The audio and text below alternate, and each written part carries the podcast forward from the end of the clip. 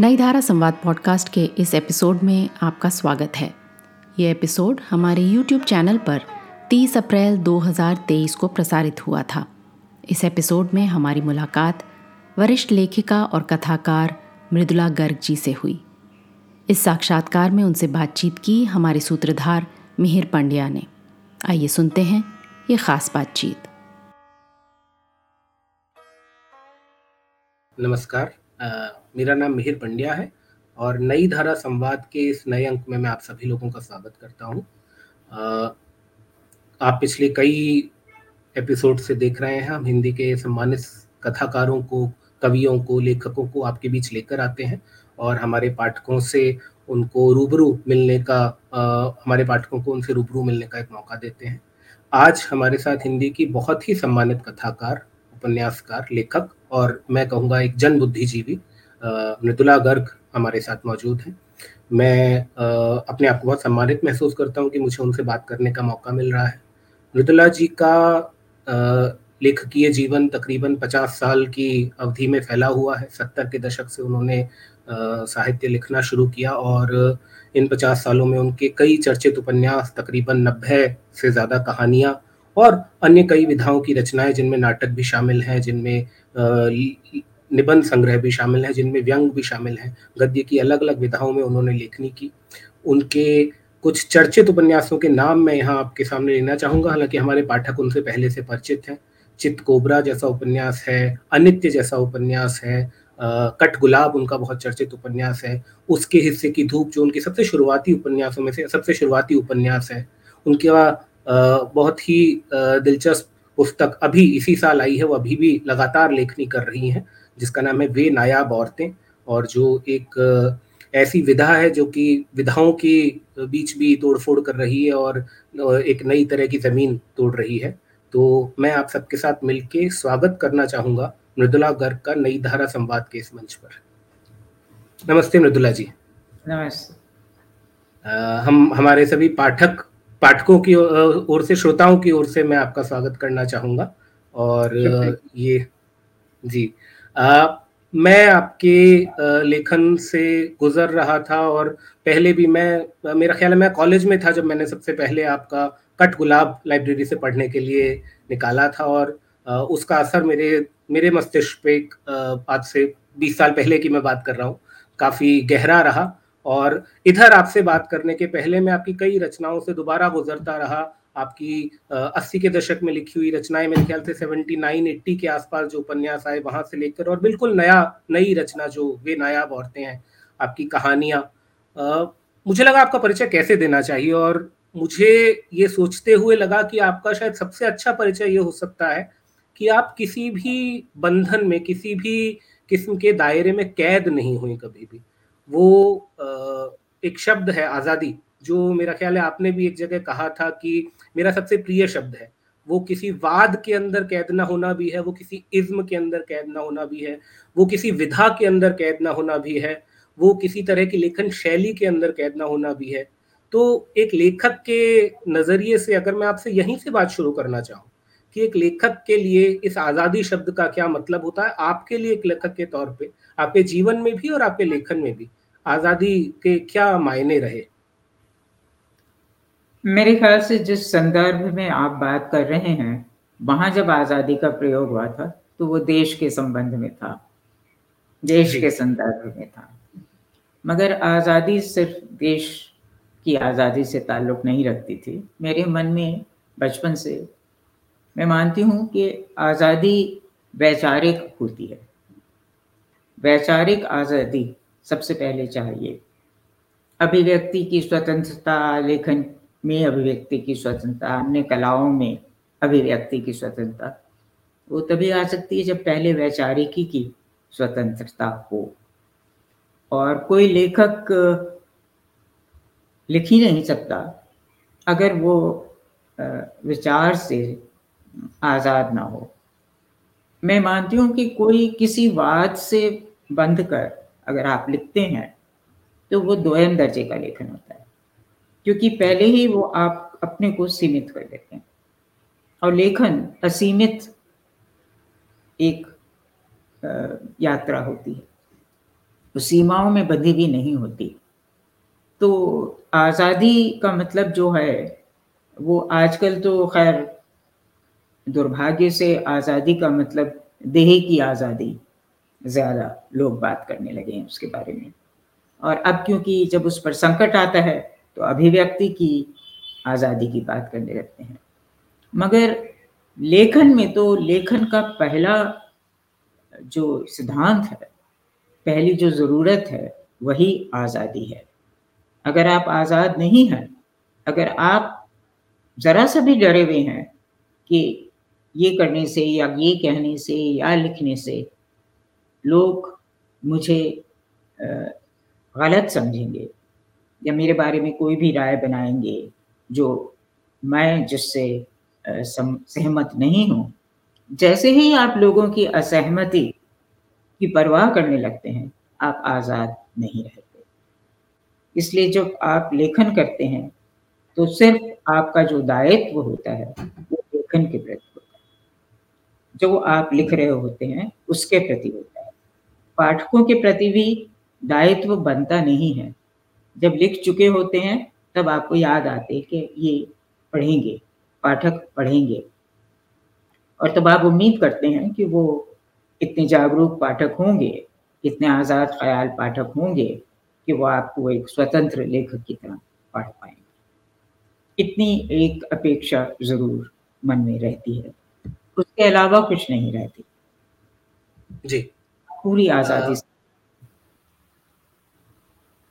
आपने जो बात कही मैं उसी पे सोच रहा था। देश की आज़ादी के संदर्भ में अगर आ, इस बिंदु को लेकर जाएँ मेरा ख्याल है आप हिंदी के हमारे बीच मौजूद उन चुनिंदा लेखकों में से है जिन्होंने आज़ादी का वो क्षण भी देखा है।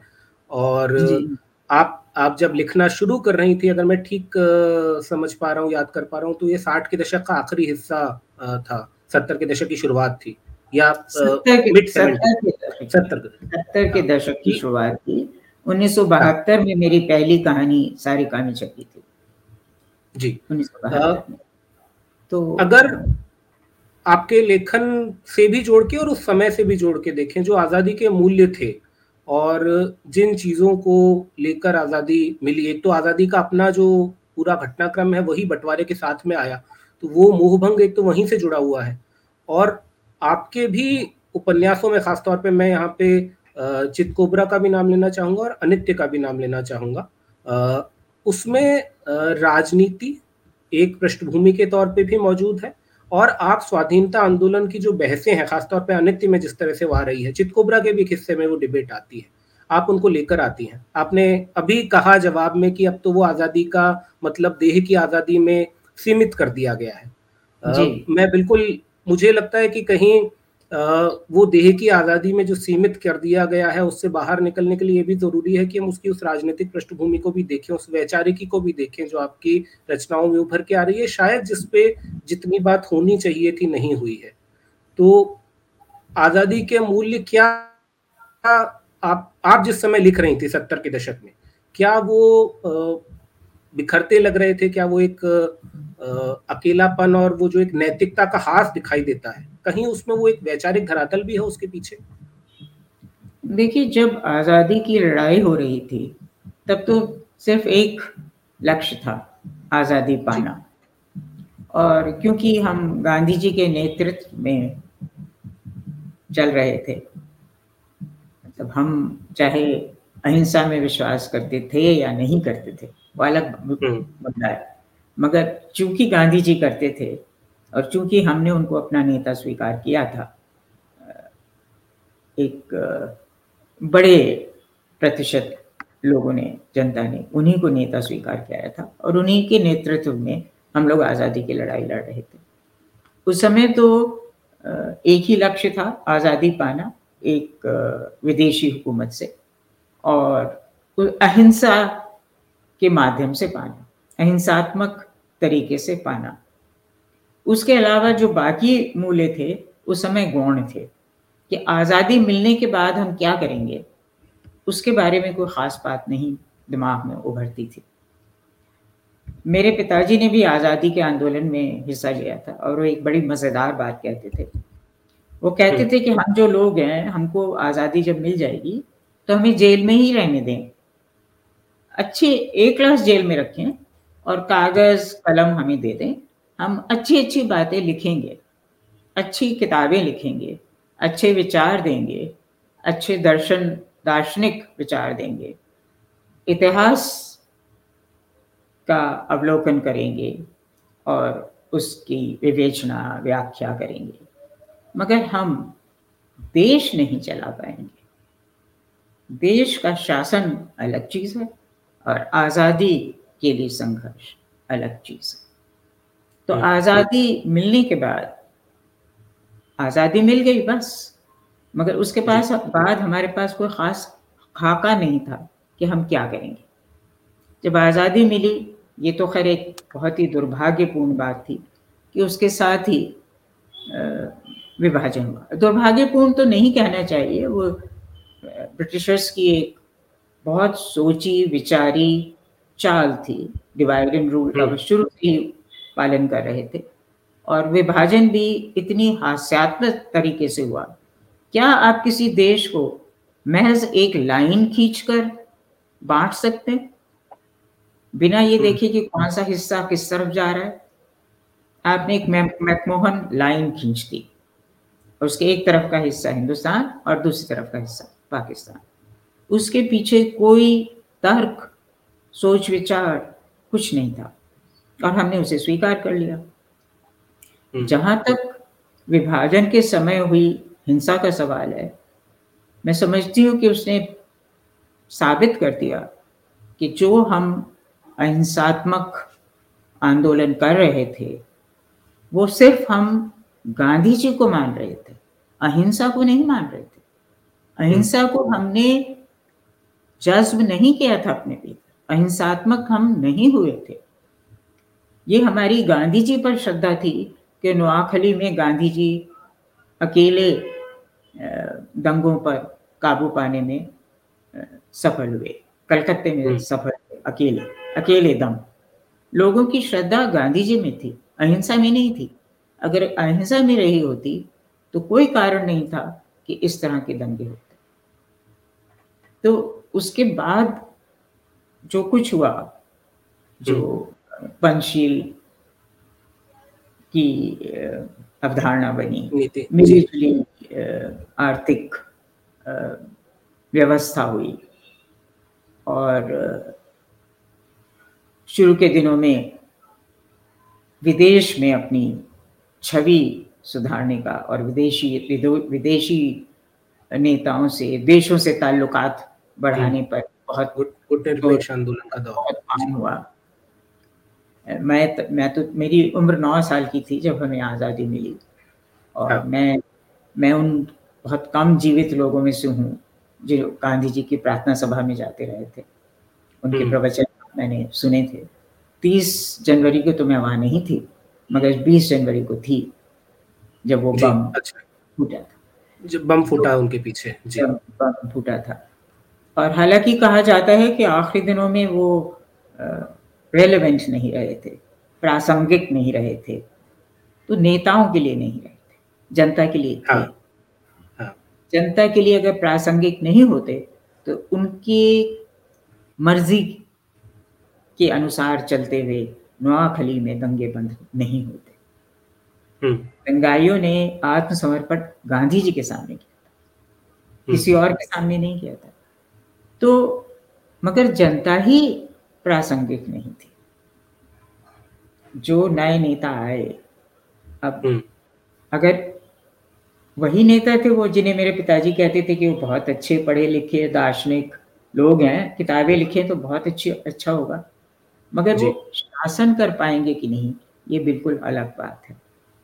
तो हमने तो वही सब जो व्यवस्था थी जो शिक्षा नीति थी जो शिक्षा का माध्यम था कोर्ट कचहरी थी जो न्याय प्रणाली थी जो हमारे आ, कानून थे सब वही के वही रखे जो ब्रिटिश वैसे ही अपना लिए।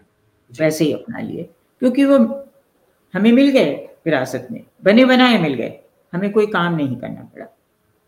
हिंदी को ज़रूर हमने संपर्क भाषा बना दिया जो एक मुझे काफ़ी हास्यास्पद शब्द लगता है कि या तो हम्म।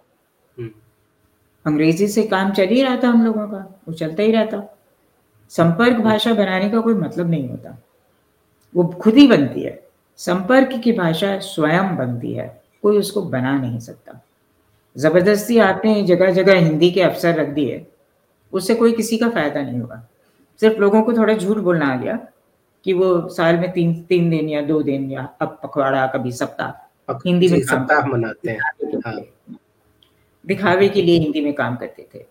मैं कहती हूँ कि एक आज़ाद देश में हिंदी दिवस क्यों मनाया जाना चाहिए? समझ में आता है कि अंग्रेज़ी दिवस मनाया जाए? कि उस दिन कहा जाए कि भैया अंग्रेज़ी भी बोलो, या बारी बारी से मलयालम दिवस, कन्नड़ दिवस, तमिल दिवस, गुजरा, गुजराती दिवस, उड़िया दिवस मनाया जाए? कि आज इस भाषा को हम ज़्यादा महत्व दे रहे हैं। जब आपने एक बार हिंदी को संपर्क भाषा घोषित कर दिया और राज्य भाषा भी। हम्म, तो उसका दिवस क्या मनाना है? एक दिन के लिए उसको क्यों स्थापित कर एक दिन का शहनशाह क्यों बनाते हैं उसको? हम्म। ये निहायत एक दिखावे की बात है और हम शुरू से जब से आज़ादी मिली है दिखावे में जी रहे हैं। हम्म। मैं आ, जी मैं आपके उपन्यास को याद कर रहा हूँ यहाँ पे अनित्य को जिसमें वो मेरे ख्याल से ये जो आप बात कह रही हैं कि हमने वही व्यवस्था अपना ली पूरी और आप हम्म। भगत सिंह को लेकर आती हैं उसमें और भगत सिंह के ज़रिए आप उसको कॉन्ट्राडिक्ट करती हैं क्योंकि भगत सिंह भी ये बात उन्नीस सौ इकतीस में कह रहे थे हम्म। कि अगर वही वही आ, लोग उन लोगों की जगह हमारे लोग बैठ जाएँगे और सिस्टम वही रहेगा व्यवस्था वही हम्म। रहेगी तो आम जनता के लिए क्या बदलेगा और आप उसमें पूरा का पूरा राजनीतिक पृष्ठभूमि 1930 के दशक से उठाती हैं और वहाँ पे वो मूल कथा के साथ में रखती हैं। जो मुझे लगता है बहुत दिलचस्प प्रयोग है, उस पर उतनी बात नहीं हुई जितना शायद उसके पहले आए चितकोबरा पे हुई और वो भी जिन वजहों से हुई, वो वजह ऐसी नहीं है जिसपे उसके लिए बात होनी चाहिए। मैं चितकोबरा जब पढ़ रहा था तो मेरा ध्यान सबसे ज़्यादा अटका उस उस डिबेट पे जिसमें वो मार्क्स जीसस क्राइस्ट और गांधी हाँ। के विचारों की तुलना कर रहे हैं नायक नायिका तो एक लेखिका जो अब तो मुझे लगता है लेखक कहना चाहिए हम लेखक और लेखिका भी बांटते हैं वो भी पदावली हमारी भाषा की दिक्कत है एक लेखक जो इतनी गंभीर वैचारिकी अपने लेखन में लेकर आ रहा है लेकर आ रही है उसकी रचनाओं में ऐसी चीज़ों के ऊपर ध्यान अटका के विवाद खड़े करना बात करना कि वो ऐसा चित्रण है यहाँ पे ये पात्र को इस तरह दिखाया गया है जो कि बहुत बहुत ही आ, क्या कहेंगे आप आपने ये जगह कहा था कि बहुत हास्यास्पद है वो जो भी विवाद है उनके ऊपर। लेकिन मैं सिर्फ़ ये चाहूँगा कि आप ये बात आप अगर ये बात रखें कि असल में कौन सी चीज़ें थी जिसकी वजह से लोग परेशान हुए या आ, समाज के जो आ, की जो आ, क्या कहेंगे ठेकेदार हैं उनको किन चीज़ों से परेशानी हुई असल में वो बात अगर मैं आपसे पूछूँ तो। ये समाज के ठेकेदार नहीं थे साहित्य के ठेकेदार थे। जी साहित्य के ठेकेदारों को परेशानी हुई थी समाज तो अपने काम धंधे से लगा हुआ था उसे कोई मतलब नहीं था और वहाँ बहुत पढ़ी गई वो। जब इस हम्म। पर अदालती कार्रवाई हुई तब इसका पांचवा संस्करण छप चुका था। जी। पहले संस्करण पर कुछ नहीं हुआ।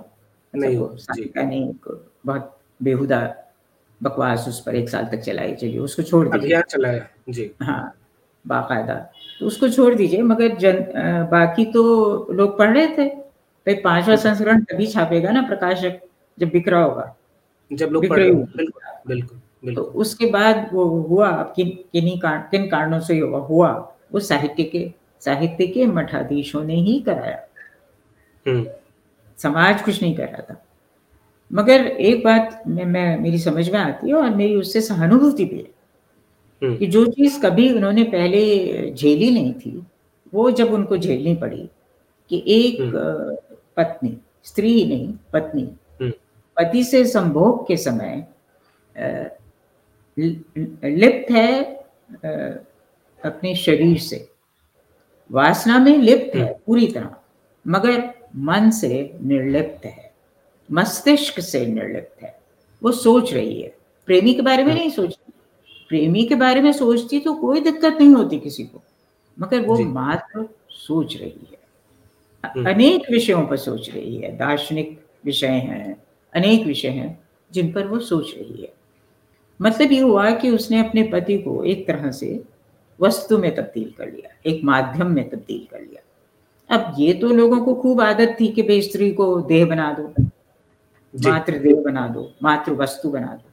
मगर पुरुष को मातृ वस्तु बनाना गवारा नहीं हुआ। और इसलिए नाराज़गी हुई। इसलिए हुई बाकी वजह कुछ और बनाई गई। हाँ विवाह से इतर प्रेम था ही और बहुत बेबाकी से उस प्रेम का चित्रण भी था। वो सब हम्म। था। मगर हम्म। जो कानूनी कार्यवाही हुई वो उन पन्नों पर हुई जो पति और पत्नी के संभोग के दौरान विवाह के भीतर के हाँ, दृश्य थे। तो उस उसका था संभोग का जो वर्णन था वर्णन तो अलग था मगर जो वो सोच रही थी। हम्म। वो क्यों सोच रही थी? सवाल ये था कि सोचने की हिम्मत कैसे की उसने की? जैसे एक आलोचक ने कहा था बड़े मजार बात है कि मैं मृदुला गर्ग की नायिकाओं के साथ जीवन नहीं व्यतीत कर सकता। वो बहुत तर्क करती हैं बहुत सोचती हैं बहुत स्वतंत्र चेता होती हैं। तो उसने स्वीकार किया। तो ये स्वीकार नहीं करते उन्होंने स्वीकार। किया। मुझे याद है कि लखनऊ की कथाक्रम की गोष्ठी में आ, मैंने मंच से पूछा था कहा था कि आज जो लोग यहाँ सारे बैठे हैं जो हम्म। संयोग से पुरुष हैं जन्म से पुरुष हैं जी। का चुनाव नहीं है मगर आप हैं। तो आप लोगों ने इतना बावेला क्यों मचाया? आप में से हर आदमी घर जाकर अपनी पत्नी से पूछ लेता। पता चल हम्म। जाती सच्चाई। तो उतनी हिम्मत भी नहीं है। जी। उतनी हिम्मत ही नहीं है कि बात कर सकें आपसी संबंधों के बारे में जो सेक्स जिसको सेक्स कहते हम्म। प्रेम के बारे में शारीरिक प्रेम के बारे में और शरीरी से अशरीरी होते जाते प्रेम के बारे में बात करने की हिम्मत नहीं हम्म। साहस नहीं है तो अब साहस कहने के बजाय एक अंग्रेज़ी का शब्द हमने पकड़ लिया बोल्ड जिसको हम बार बार हम्म। बोलते रहते हैं जिसको निरर्थक शब्द है एक तो हम लोग हम्म। इस मामले में बहुत ही सिद्धस्त हैं हम कोई भी निरर्थक शब्द पकड़ लेते हैं और उस पर। बहस करते हैं ये उन चीज़ों में से एक था। बाकी तो चित्रकूटा में जो बातें एक तो शिल्प शिल्प पर बात होनी चाहिए थी। बिल्कुल बिल्कुल। शिल्प पर जो मैं जी बोलिए। मैं मैं दो चीज़ें हैं। मैं तो एक तो आपकी बात सुनते हुए मुझे याद आ रहा था मैं मैं सिनेमा पे काम करता हूँ। हम फ़िल्मों के ऊपर आजकल एक एक वो एक टेस्ट होता है बैकडेल टेस्ट कहते हैं जिसमें कहते हैं कि कोई फ़िल्म कितनी जेंडर की दृष्टि से संवेदनशील है उसके लिए आपकी फ़िल्म में दो स्त्री पात्र दो या दो से अधिक स्त्री पात्र हैं या नहीं? नंबर दो वो दोनों आपस में बात करते हैं या नहीं? नंबर तीन वो जब आपस में बात करते हैं तो किसी पुरुष के बारे में ही बात करते हैं कोई और बात भी करते हैं? तो मैं आपकी बात सुनते हुए याद कर रहा था कि जब वो पुरुष के बारे में सोच रही है वहाँ तक दिक्कत नहीं है। आपने बात, बात कही तो मुझे फ़ौरन वो याद आया। वो हम्म। स्त्री सोच रही है और वो किसी दूसरे पुरुष के बारे में नहीं सोच रही वो किसी भी चीज़ के बारे में सोच रही है। ये ज़्यादा हम्म। ये ज़्यादा तकलीफ़ परेशान करने वाला तकलीफ़ देता है परेशान करने वाला है या उनकी उनके ठेस पहुँचाने वाला है। तो आज भी मेरे ख्याल से 2023 में भी हम आज भी उस उस बराबरी पे नहीं पहुँच पाए जहाँ हम स्त्री पात्र और पुरुष पात्र को एक नज़रिए से देख सकें या एक नज़रिए से उनको ट्रीट कर सकें। ये आ, मेरा ख्याल है मैं सिनेमा के संदर्भ में कह रहा हूँ क्योंकि मेरा मैं उसको ज़्यादा ध्यान से देखता रहा हूँ। लेकिन वहाँ पे भी अभी ये इस तरह के पात्र नहीं मिलते हैं जो कि जो उस तरह से वस्तु ना बनाए गए। तो बिल्कुल ये बहुत आपने ठीक कहा और आप शिल्प पे बात कर रही थी तो मुझे लगा मैं सवाल यही पूछ लेता हूँ शिल्प वाला। हम हम्म। जब चितकोबरा पढ़ते हैं एक तो मुझे उसमें बड़ी दिलचस्प चीज़ लगी आपसे पहले भी शायद पूछा गया होगा उसमें जो स्त्री पात्र है और जो पुरुष पात्र है उनकी संरचना कुछ ऐसी है कि स्त्री पात्र जो है वो एक जगह पे है। और पुरुष पात्र जो है वो लगातार घूम रहा है वो वो आ रहा है जा रहा है ट्रेवल कर रहा है। मतलब एक एक आपने उसकी फ़िज़िकल एग्जिस्टेंस में ही एक बंध एक जगह पे बंधा हुआ और एक जगह पे जो पूरी तरह से आज़ाद है घूम रहा है उस उस तरह से उसको देखा है। और उनके रिश्ते के अंदर भी आप ये देखते हैं कि वो कहाँ पे शुरू हो रहा है कहाँ खत्म हो रहा है। जो आपने कहा कि शिल्प में भी बड़ा दिलचस्प प्रयोग है कि आप उसको किसी एक टाइम क्या कहेंगे कालक्रम में सीधी कालक्रम में नहीं देख सकते उस तरह से। वो रचना उस तरह से एक एक एक एक समय क्रम में नहीं चल रही है। और इस वजह से शायद उसके बीच में कोई नहीं चल रही है। वो आ, मतलब एक आप उसको कहीं से भी शुरू कर सकते हैं। जी जी। वो कहानी पूरी होगी क्योंकि वो एक हाँ। चक्राकार समय में हाँ। चल हाँ। रही है दूसरी बात ये जो आपने कही वो बहुत महत्वपूर्ण है कि जब दो व्यक्ति एक व्यक्ति एक जगह ठहरा हुआ है वो उसमें हम्म। बहुत साफ़ साफ़ कहती भी है और वो दूसरा आदमी चल रहा है हर हम्म। भ्रमण कर रहा है पूरा समय तो समय हाँ। उनके लिए समय वो देख रहे कि उनकी दृष्टि फ़र्क होगी भिन्न होगी हम्म। जब वो प्रतीक्षा करेंगे तो वो प्रतीक्षा की घड़ियाँ भी वो अलग नज़र से देखेंगे। समय उन वो रिलेटिव होगा। समय उनके लिए एक ही समय नहीं होगा। समय अलग अलग तरह से वो उसको देखेंगे। एक ये बात थी और एक ये बात तो है ही कि उसमें वो छब्बीस अंश हैं उनको आप ताश के पत्तों की तरह फेंट सकते हैं। कहीं से भी शुरू कर सकते हैं। कहानी हाँ। वही रहती है। हाँ। तो ये जब मैंने लिखा तब भी मैंने सोचा नहीं था इसके बारे में क्योंकि ये मैं रोज एक अंश लिख लेती थी छब्बीस दिनों में छब्बीस अंश मैंने लिख लिए थे अच्छा। उसके बाद मैंने क्रम तय किया। क्रम लय के अनुसार तय किया। जैसे लिखे गए थे वैसे वो पुस्तक में नहीं नहीं है। अच्छा अच्छा। एक अवरोह एक आरोह होता है एक अवरोह होता है। तो हाँ। आप उसमें एक संगीत से लेके एक लय बनती है। तो वो उस लय के अनुसार वो क्रम बना ये बड़ी दिलचस्प बात है हम्म, तो ये उसका शिल्प था और तथ्य भी अलग था ये तो हम्म। मानना ही पड़ेगा कि अलग था और लोगों को कुछ दिक्कत हुई तो अच्छा ही हुआ असल में तो अगर आप कुछ भी कहते हैं जब हम्म। आप कुछ भी लिखते हैं ऐसा जो लुगदी साहित्य ना हो जी। तो पढ़कर सबसे पहले लोग नाराज़ होते हम्म। कि मैं अच्छा भला जीवन जी रहा था अब इसने आके उसको मुझे परेशान कर दिया इतने सारे सवाल क्या? कर दिए सामने क्या ये एक लेखक की सफलता है कि उसके लेखन को पढ़ के कोई परेशानी सफलता है कि पहले लोग नाराज़ होते हैं फिर वो सोचते हम्म। हैं कि अगर ये इसका किरदार कर सकता था जो वो कह रहा है उसकी कोई कुछ भी बकता रहता है किरदार किरदार बकते रहते हैं बहुत बातें बोलते रहते हैं लेखक भी बहुत कुछ हम्म। बोलता है हाँ। उसका महत्व नहीं है मतलब वो जो कर रहा है उसका महत्व है तो तब हम्म। पाठक सोचता है कि अगर ये ऐसा क्रांतिकारी कदम उठा सकता था तो मैं क्यों नहीं उठा सकता शायद मैं भी हम्म। उठा सकता तो ये एक प्रेरणा होती है और ये सफलता होती है उस लेखन की और खुद लेखक भी सीखता है अपने लेखन से जी उसका अपना कोई किरदार होता है क्योंकि किरदार लेखन लेखक के निर्देशन में तो चलते नहीं आप हम्म। एक बार किरदार गढ़ लेते हैं तो उसकी एक अपनी वो एक प्रकाया प्रवेश आप कर जाते हैं उसमें फिर उसकी अपनी एक अलग ही आत्मा होती है वो अपने ही हम्म। तरीके से चलता है बहुत बार ऐसा होता है कि लेखक कहता है नहीं भाई तू इधर दाएँ जा वो बाएँ जाता है हाँ। उपन्यास का जो की जो यात्रा है फिर वो किरदार करते हैं और किरदारों के साथ साथ लेखक चलता है। कभी लेखक आगे कभी किरदार आगे। तो इस तरह हम्म। ये यात्रा तय होती है। तो किरदार का बहुत महत्व होता है कि आपने जो किरदार रचा उसको आप कितनी हम्म। आज़ादी हम्म। आप अपने लिए तो आज़ादी मांग रहे हैं। आप किरदार को कितनी आज़ादी दे रहे हैं? क्या आप उसे बंधे बंधाए ढले पर चला रहे हैं? या उसको ये छूट दे रहे हैं कि वो बीच रास्ते अपना विचार बदल ले। बीच हाँ। रास्ते वो सोचे कि नहीं मुझे यहाँ नहीं जाना मुझे कहीं और जाना और वो ऐसा किरदार भी हो कि मैं समझती हूँ लोग कहते हैं ना कि मैं आ, फ़िल्म के बारे में तो खास कर कहते हैं आइडेंटिफिकेशन। जी। उस किरदार से मैं, मैं अपने आप को मैंने आइडेंटिफाई किया। कुछ जैसा महसूस किया मुझे लगा ये मैं तो हम्म। वो बढ़िया फ़िल्म लगी उसको।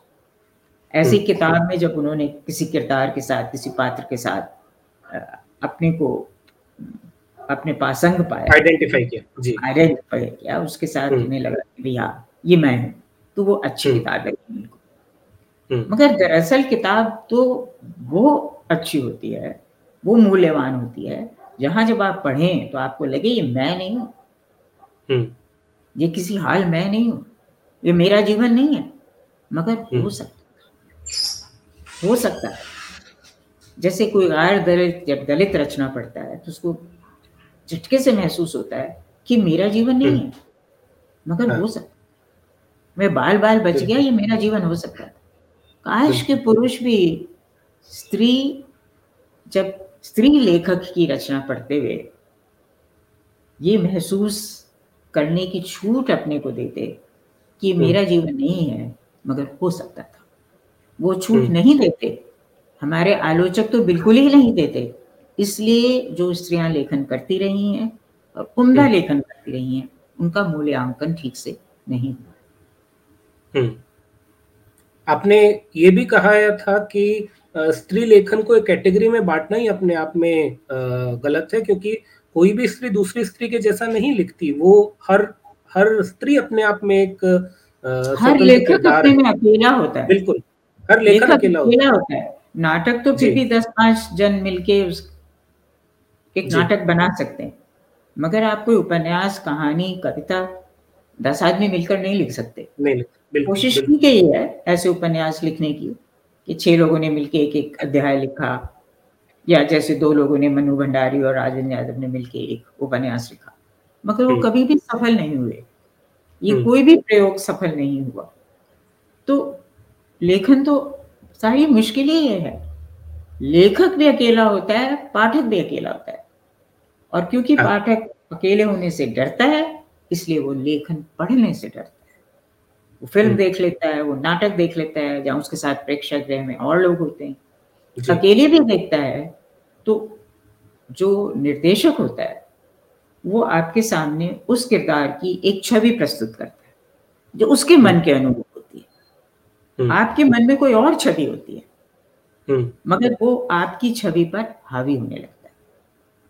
हम्म, तो वो आपकी मन में जो छवि उभरी पढ़ के उसके ऊपर आप निर्देशक की छवि को हावी होने देते हैं। जी। तो ये हाँ। एक एक पुस्तक और एक फ़िल्म या नाटक उसी पुस्तक पर आधारित नाटक या फ़िल्म। पर ये अंतर होता है अनुभव में। ये बड़ा भारी अंतर होता है।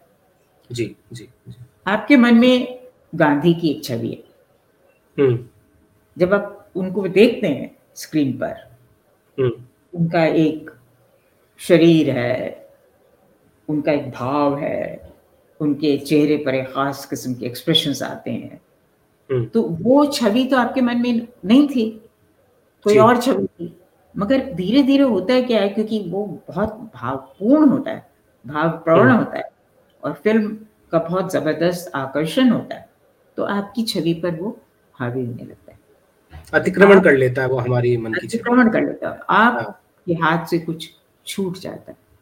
असल में तो अतिक्रमण साहित्य का पर्याय है। हम्म। साहित्य क्या है?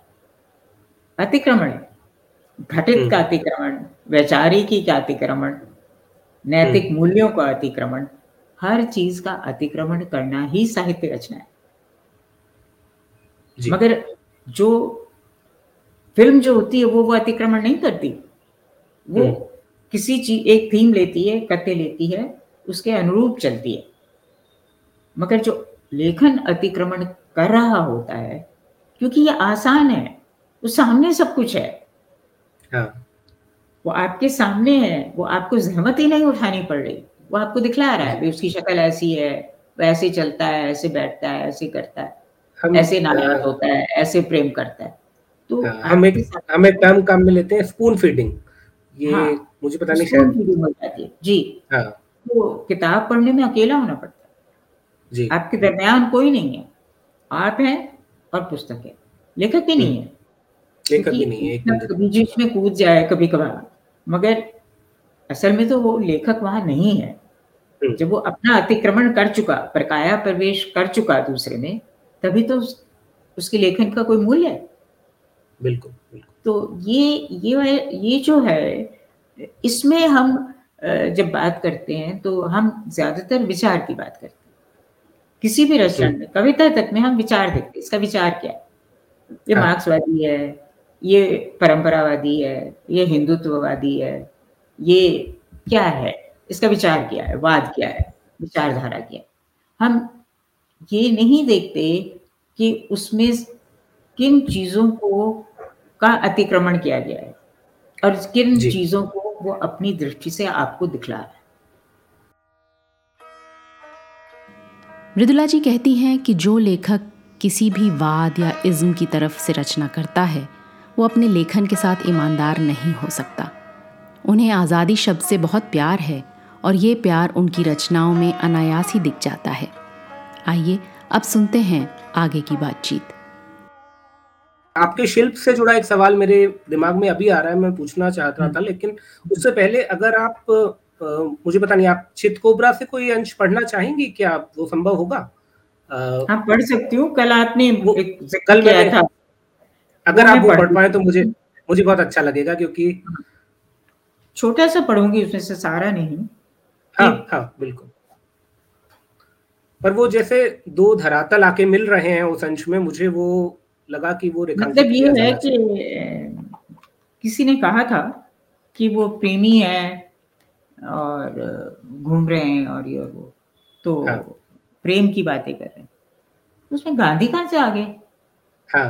गांधी दर्शन क्यों आ गया हाँ। मतलब प्रेमी कुछ खास किस्म के बेवकूफ़ लोग होने चाहिए इतने बेदार बुलंद के वो बेचारी की पर बात नहीं कर सकते एक तो एक तीन तीन फ़िल्मों की सीरीज़ है before midnight before sunset before midnight and before मतलब दस सालों में बनी हुई। उसमें यही है एक प्रेमी प्रेमिका मिलते हैं और वो पूरी रात पेरिस में घूमते हैं। हम्म, हम्म। और मुझे वो याद आ रहा था कि वो जो बात करते हैं उसमें तमाम तरह की बातें वो प्रेम प्रेम प्रेम में सब कुछ होता है। प्रेम में तो सब कुछ होता है। तो बहुत शानदार फ़िल्म है मुझे आज पढ़ते हुए वो याद आया। जी। मैं ये बीच में से पढ़ रही हूँ। ये जो प्रेमी प्रेमिका हैं वो गांधी दर्शन लगा था दिल्ली में वहाँ गए तो वहाँ से आगे पढ़ रही हूँ। एक बात बतलाओ ये वो पुरुष कहता है जो स्कॉटिश है हिंदुस्तानी नहीं है। गहराई से सोचने पर क्या तुम्हें नहीं लगता कि सच्चा विद्रोही मार्क्स नहीं गांधी था? वह ऐतिहासिक नियति से विद्रोह करना सिखला रहा था। इंसानों को ईश्वर की मदद से राक्षसी नियति को पछाड़ने का सबक दे रहा था। उसके मन में आशा थी और शोषितों के प्रति विश्वास। पर मार्क्स निराशावादी और भाग्यवादी था। पेटलिस्ट ऐतिहासिक लॉजिक अपरिहार्य नियति थी उसके लिए। उससे बच बच पाना असंभव। आज पश्चिमी यूरोप उस नियति की मुट्ठी में है। हमें मार्क्स की ज़रूरत है या क्राइस्ट के रौद्र रूप की। पर हिंदुस्तान यहाँ तो अभी आशा बाकी है। क्या तुम गांधी से काम नहीं चला सकते? ये उन्नीस उनासी में बात हो रही है। शायद चला सकते कुछ समय पहले तक मैंने कहा। अब समय निकल गया। हमने खुद को ऐतिहासिक नियति के हवाले कर दिया है। पर तुम गांधी दर्शन क्यों जाना चाहते हो? वहाँ क्या देखोगे? कार्टून। क्या? उस जमाने की कार्टून। कार्टून? क्यों? किसी कौम का सच्चा स्वरूप जानना चाहते हो तो शोषितों के बनाए कार्टून देखो। पता चल जाएगा कौन जिन, कौम ज़िंदा है या मर गई। और ज़िंदा है तो कब तक बगावत करेगी? हिंदुस्तानी कौम ज़िंदा थी हमेशा वो कहती है। तब तो कार्टून बढ़िया होंगे। आओ चलें। आज मैं ये नहीं कह सकती या अब मैं बोल रही हूँ किताब में से नहीं पढ़ रही हूँ। आज मैं ये नहीं कह सकती क्योंकि आज कार्टून बनाने पर आपको जेल हो जाती है। आज राजनेता के बारे में आप कॉमेडी करते हैं उसका मज़ाक उड़ाते हैं मखौल उड़ाते हैं तो आपको जेल हो हम्म। जाती है। क्योंकि आज ये कौम ज़िंदा नहीं है।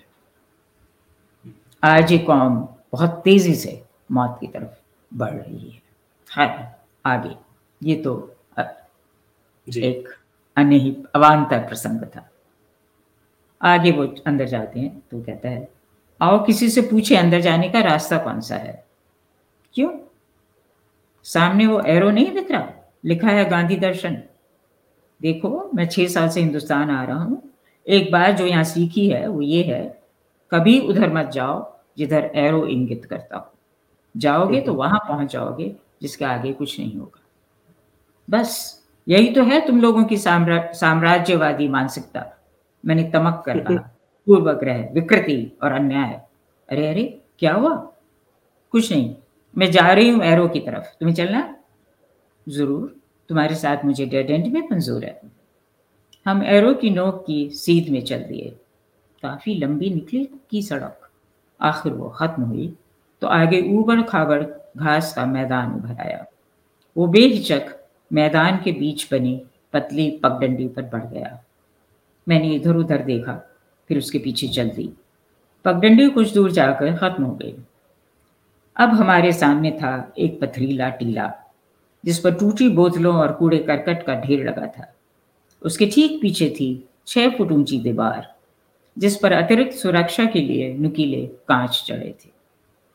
आहा डेड एंड उसने कहा। क्या कलात्मक जगह है? अभिशप्त प्रेमियों के उपयुक्त। आओ यहाँ बैठे।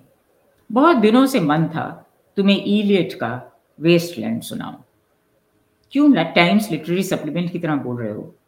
बस जरा सा भटके नहीं कि बौखला गए जी मैं भटका नहीं हूँ। वहाँ पहुँच गया हूँ जहाँ आप मुझे ले जाना चाहती थी। आओ यहाँ बैठकर अपनी किस्मत को रोए। तुम क्यों रोगे ये तुम्हारी किस्मत नहीं है, न तुम्हारा देश। तुम जाओ रास्ता ढूंढो।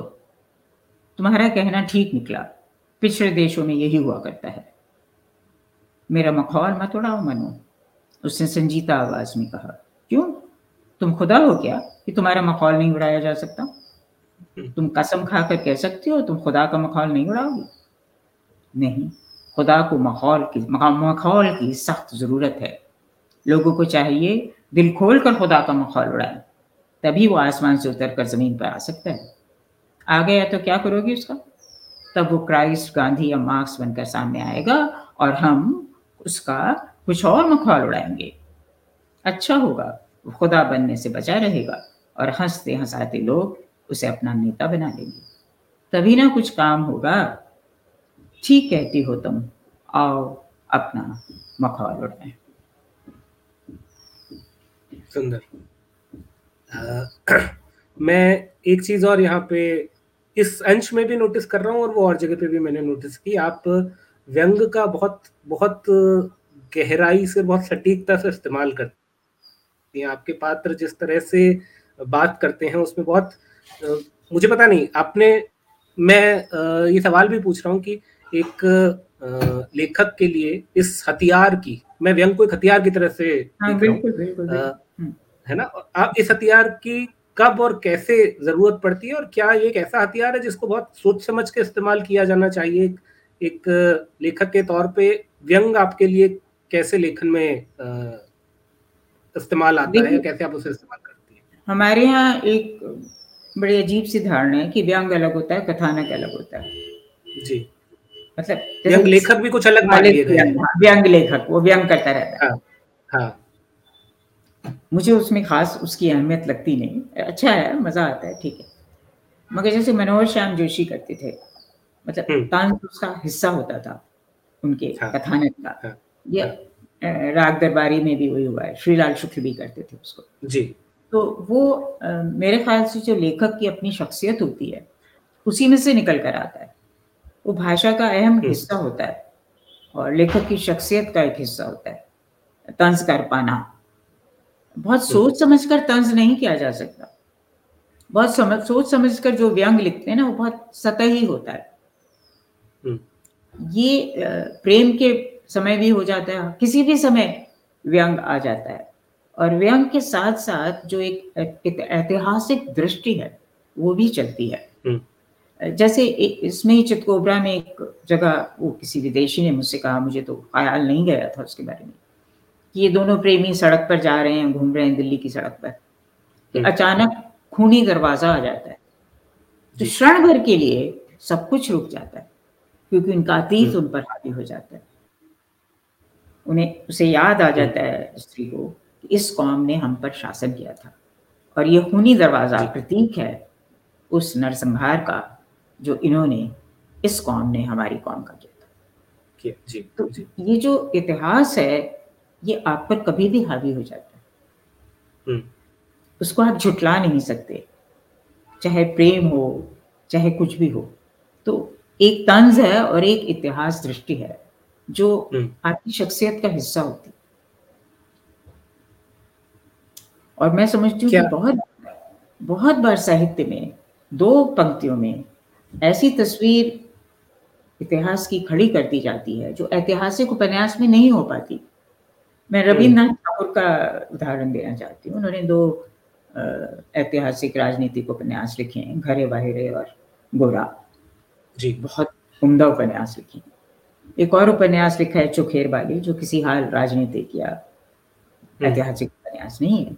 उसमें एक प्रसंग आता है जहाँ पे ये चार जन महेंद्र बिहारी विनोदनी और आशा शायद उसका नाम है ये चारों लोग पिकनिक पर जाते हैं और एक घोड़ा गाड़ी वो लेते हैं वहाँ जाने के लिए हम्म। और विनोदी सूर्यास्त देखना चाहती है हम्म। मगर वो सूर्यास्त तक नहीं रोक सकते क्योंकि डर है कि वो अंग्रेज़ जवान तब सड़क पर होंगे और वो हम्म। सुरक्षित नहीं होगा मगर उससे बड़ी बात ये होती है कि जब ये वहाँ पिकनिक मना रहे होते हैं तो कुछ अंग्रेज़ आते हैं और इनकी बिना इनकी इजाज़त बिना इनकी अनुमति बिना इनसे कहे इनका वाहन लेके चले आते चले आते हैं ये देखते कि वाहन तो है नहीं।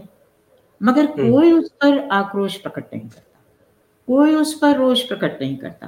कोई कुछ कहता ही नहीं। मतलब इन्होंने स्वीकार कर लिया कि ऐसा ही होता है।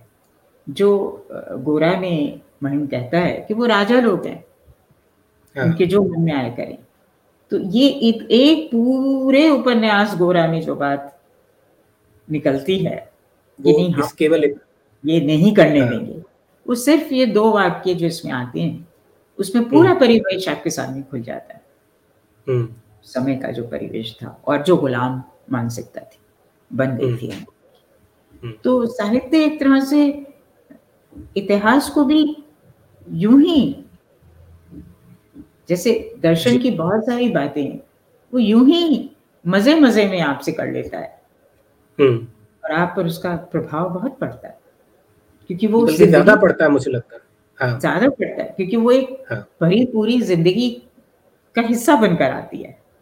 बिल्कुल, बिल्कुल। अलग से नहीं आपको बतलाई जा रही होती। तो ये एक मैं समझती हूँ कि ये भी एक बड़ी महत्वपूर्ण उपलब्धि है साहित्य की हम्म। वो आपको इतिहास की समझ देता है हम्म। मैं एक और चीज़ यहाँ पे बस एक ऑब्जर्वेशन है मेरा मुझे ये भी लगता है कि व्यंग होते हुए भी आपकी रचनाओं में हमेशा व्यंग ना एक एक हम टर्म काम में लेते हैं अबाउ पंच अबाउ मतलब वो हमेशा अपने से ऊपर वाले के ऊपर व्यंग है। कभी भी बल्कि एक जगह आपने उपन्यास में टिप्पणी भी की है कि हम कैसे हो गए हैं कि हम शारीरिक अक्षमता पे या हाँ। किसी के बोलने की शैली पे हँसते हैं ये मेरे ख्याल से अनित्य में ये ये टिप्पणी आती है। और अच्छा, मुझे वो लगा अच्छा। हमेशा कि आपकी पूरी लेखन के अंदर व्यंग जहाँ भी आता है वो पंच अबाऊ है। और ये मुझे लगता है रेखांकित किया जाना चाहिए। बिल्कुल मेरा अंग्रेज़ी का एक मुहावरा है ना never be humble with the mighty and mighty with the humble तो जो हमारे मठाधीश थे साहित्य के उनके हम्म। सामने सामने मैं कभी झुकी नहीं हम्म। इसीलिए जो कुछ मेरे साथ लिखन में आपके हाँ, आपके पास मगर जो भी मुझसे दिखाई देता है जो भी नए लेखक थे या जो हम्म। जिन्हें उतनी स्वीकृति नहीं मिली थी उनके साथ उनके साथ मैंने कभी कोई एरोगेंस नहीं दिखलाई जी। मतलब अज्ञाय के सामने मैंने अपने अहंकार दिखलाया। मगर जी। मैंने किसी नए लेखक के साथ नहीं दिखलाया। तो यही बात आम तौर पर भी है कि फेरी लगाने वालों सब्ज़ी वालों हम्म। जो भी आम आदमी होता है उससे मैं बहुत जब बात करती हूँ तो बहुत उदारता से बात करती हूँ बल्कि बहुत अपने को उसको बड़ा मानकर अपने को छोटा मानकर बराबर हाँ। बराबरी पे रख के बिल्कुल। बराबरी बराबरी पर हाँ। रख के बात करते मगर मैं जब किसी ऊँची पदवी वाले आदमी से बात करती हूँ तो काफ़ी हम्म। अहंकार से बात करती हूँ। दम से बात करती हूँ। हाँ। तो तुम हो गए जो हो गए। होगा तुम्हारा रुतबा हमारा भी ठसका हाँ। करने है। जी। तो ये एक मैं मानती हूँ कि अपने से अक्षम पर तंज करना उसका क्या मतलब है? जी। तंज हो तो सक्षम पर हो ना? जी। आ, जी आ, मतलब मेरा शायद सिर्फ़ हाँ। शारीरिक रूप से अक्षम और ये सब इन्हीं लोगों पर नहीं मगर जैसे हर प्रदेश के आदमी पर उसको उसका एक कार्टून बनाकर हाँ, हाँ, हाँ, उसकी लहजे पर उसकी आदतों पर इस पर हम ये हमारी कॉमेडी होती है। वो हमारा सिनेमा तो सबसे ज़्यादा करता है और मुझे काफ़ी हाँ, हमारे सिनेमा तो बिल्कुल इस मामले में यही सब करता है। मगर साहित्य में खैर नहीं होता उस हद तक मगर कुछ हद हम्म। तक तो होता है और खासकर जो व्यंग व्यंग लिखते हैं उनमें तो हम्म। होता ही है जी जी अच्छा मेरे कुछ सवाल और हैं मैं जल्दी जल्दी चाहूँगा वो आ, मैं रख पाऊँ एक तो आ, हाँ। आपके आपने क्योंकि इतना लिखा है मुझे ये लगा एक ये चीज़ भी आपसे जाननी चाहिए कोई ऐसी रचना है जो आपको लगता है कि उस तरह से जिस पे बात नहीं हुई जो होनी चाहिए थी? या एक लेखक के तौर पे आपको लगता है कि कोई ऐसी रचना जो अलक्षित रह गई जिसपे शायद जितना बात होनी चाहिए थी वो नहीं हुई? क्योंकि जो चर्चित उपन्यास है उसमें तो हमेशा बात होती है। और जो चर्चित रचनाएँ हैं बढ़िया उपन्यास उस पर बात नहीं होती। क्या आप, जो बताना चाहेंगे थोड़ा? हाँ। जो मेरा श्रेष्ठतम उपन्यास है वो मैं और मैं। अच्छा। और उस पर कोई बात हाँ। नहीं होती। जी जी। उस पर बात अगर मैं अगर मैं पूछूँ आपसे कि क्या वजह रही हो आपको क्या लगता है ऐसा? एक तो उसमें जो पात्र है वो साइकोपैथ है। अच्छा। और हमारे यहाँ जब से मंटो ने वो क्या है उनके पात्र का नाम? टोबा टोबा टोबा जी। उसको अनर्गल बोलते दिखलाया। तो हम्म। उसके बाद से हर लेखक जो भी मानसिक रूप से कमज़ोर या संतप्त आदमी है उसको हम्म। वो वैसे ही पागल की तरह दिखाता है। कि वो अनर्गल पकता है ऐसी बातें करता है। मगर जो साइकोपैथ होता है मतलब वो आदमी जिसमें अपराध बोध नहीं होता वो कुछ भी कर सकता है। उसके भीतर अपराध बोध नहीं पनपता। उसके साथ आप पूरी उम्र गुजार सकते हैं और आपको पता नहीं चलेगा कि वो साइकोपैथ है। तो हम्म। जो बहुत सारे जिनको हम हम तो विक्ष हम ये कहते हैं पागल है बस पागल जानते हैं। मगर हम्म। जो बहुत सारे ऐसे लोग होते हैं जो जिनके मान जिनमें कोई मानसिक विकार होता है वो दूसरी तरह से व्यवहार करते हैं। वो तरह तरह के झूठ बोलते हैं। और वो बहुत सफल होते हैं अपने झूठ बोलने में अब जैसे जब शेक्सपियर ने जो यागो का चरित्र है गढ़ा है जी, तो जी. वो मज़े के लिए लोगों को दुख पहुंचाता है उससे प्राप्त कुछ नहीं हाँ। होता उससे हाँ। तो इसी तरह जो साइकोपैथ होते हैं या कोई दूसरी तरह की मानसिक समस्या होती है उनका एक तो खैर कुछ बायपोलर होते हैं वो अपने पर उनका नियंत्रण नहीं होता अपनी हम्म। जो वो करते हैं उस पर अपने कार्यों पर अपने सोच पर नियंत्रण नहीं होता वो अलग है एक एक कैटेगरी है श्रेणी है मगर जो लोग जिसको हम खिसके हुए कहते हैं कुछ हद तक या। तो वो क्रिएटिव हो जाते हैं हम्म। अगर वो सीधे रास्ते से थोड़े से कतार से बाहर हैं लीक से हटे हुए हैं तो वो क्रिएटिव हो जाते हैं वो रचनात्मक हो जाते हैं। अपने उस किसकेपन को वो रचना का रूप देने लगते हैं उसको रचनात्मक बना लेते हैं या फिर वो लोगों का शोषण करते हैं हम्म। इनमें से दो में से एक चीज़ होती है तो इसमें वो लेखक है जीनियस लेखक है साइकोपैथ है मगर और वो अच्छा। दूसरी लेखिका है जो हम्म। सौभाग्य से या दुर्भाग्य से ठीक ठाक घर से आती है हम्म। खाने पीने को है पैसा है। और ये जो जीनियस लेखक हैं वो कोई कमाई नहीं करते कोई काम धाम नहीं करते वो सब उनके अहम के नीचे है। वो इतने बड़े लेखक हैं कि वो ये सब नहीं कर सकते काम। और उनको हम्म। पैसे की ज़रूरत होती है तो उसके लिए वो किसी से भी ले सकते हैं। क्योंकि हम्म। उनका मानना है कि समाज ने उनके साथ इतनी नाइंसाफ़ी की है कि हम्म। अब उनको पूरा अधिकार है वो हर किसी के साथ नाइंसाफ़ी करें। तो ये उसका कथ्य है थीम है। और धीमे धीमे चलती है वो। जैसे मकड़ी जाला बुनती है ऐसे ही वो जाला बुनते थे। बहुत सुंदर बिंब है। हाँ। अंत में उनकी हार होती है। हाँ। क्योंकि मैं मेरा ख्याल आप अंत मत बताइए मैं चाहूँगा बातचीत को सुनने के बाद जिन पाठकों ने वो रचना नहीं पढ़ी है वो पढ़ें। हाँ वो पढ़ें। उसमें हाँ। सबसे दिलचस्प बात ये है कि एक सज्जन एक दिन मुझे मिले एक गोष्ठी में।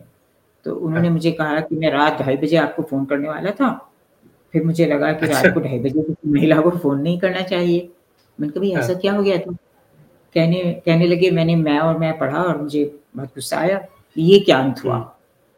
तो हम्म। फिर फिर मैंने कहा तो बीत गई उस रात बीत गई सुबह बीत गई अब एक और रात बीत गई आपने तो अभी तक फ़ोन नहीं किया कहने लगे नहीं वो मैंने जब दोबारा पढ़ा तो मुझे लगा कि ये ठीक है ये अंत सही है। तो मुझे बहुत अच्छा लगा हाँ। जब उन्होंने कहा कि क्या वाहियात अंत है मैं दूसरा अंत होना चाहिए।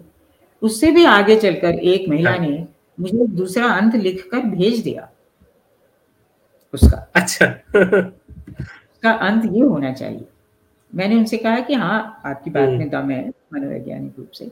मगर उसमें जो होता है एक वाक्य में कहती हूँ वो स्त्री उस पुरुष जैसा बन जाती है। वो वो पुरुष बन जाती है। हम्म। वो वो बन जाती है जो वो था। और तब वो उसको हम्म।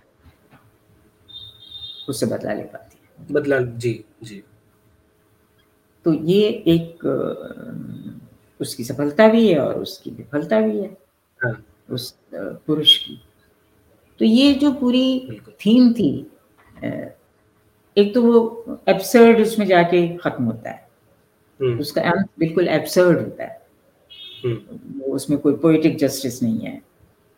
हाँ। कोई काव्यात्मक न्याय नहीं है। कोई आंतरिक तर्क भी नहीं है।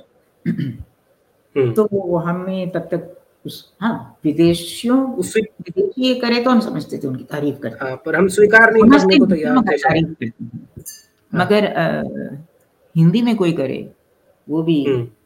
औरत जाति करे। हाँ। तो वो समझ आपके आपके पात्रों में हाँ, आपके पात्रों में वो गिल्ट या अपराध बोध नहीं दिखता है। और ये मुझे लगता है कई बार पाठकों को परेशान करने वाली या जो भी पढ़ने वाले उनकी सोच को ठेस पहुँचाने वाली शायद सबसे खास चीज़ है। क्या अगर ऐसा कहें अपराध बोध नहीं तो होता वासना को लेकर प्रेम को लेकर। हम्म। हाँ और चीज़ों को लेकर है बिल्कुल। दूसरी उसको लेकर अपराध बोध नहीं होता उससे लोग बहुत परेशान होते हैं। हम्म। क्योंकि चाहे अच्छा, मैडम वगैरह या कोई हो एना हाँ। अंत में अपराध हाँ। तो ये एक फॉलन वुमन सिंड्रोम बना हुआ था हाँ, हाँ, पूरे विश्व जो, हाँ। तो मेरी पहले ही उपन्यास में औरत शुरू में ही बात करती है कि शरीर का भी की भी अपनी मांग होती है। हम्म। उसको दरकिनार नहीं किया जा सकता। और हम्म। फिर उसमें कोई अपराध बोध नहीं। तो ये अपराध बोध का न होना लोगों को तंग करता है। मगर ये अलग है। इस अपराध बोध का न। होना आ, मतलब ये है कि वो बड़ा सा बड़ा अपराध कर सकता है गुनाह कर सकता है मगर हम्म। अपराध बोध नहीं। वो हत्या भी कर सकता है। एम्पैथी नहीं है वो तो साइकोपैथ उसके भीतर तो वो एम्पैथी ही नहीं है। करुणा नहीं है संवेदनशीलता हाँ। नहीं है जो हाँ। शाश्वत मूल्यों का एक हिस्सा है। वो नहीं है और विवेक भी नहीं है। हम्म। विवेक भी नहीं है। वो एक बना लेता है उसने बना लिया है एक धारणा कि हम्म। मेरे, मेरे साथ अन्याय हुआ है। और इसलिए सब मैं माफ़ है गरीब हूँ गरीब तबके का हूँ जो कि वो है और उस उभरना उभरने का को, कोई कोशिश भी वो नहीं करता है। लेखन ज़रूर हम्म। करता है। और लेखन उमदा करता है। उसमें कोई हम्म। शुभ कोई शुभा नहीं। तो वो उसी तरह से वो करता है कि दूसरों का शोषण करे वही हम्म। उसकी आमदनी का ज़रिया हम्म।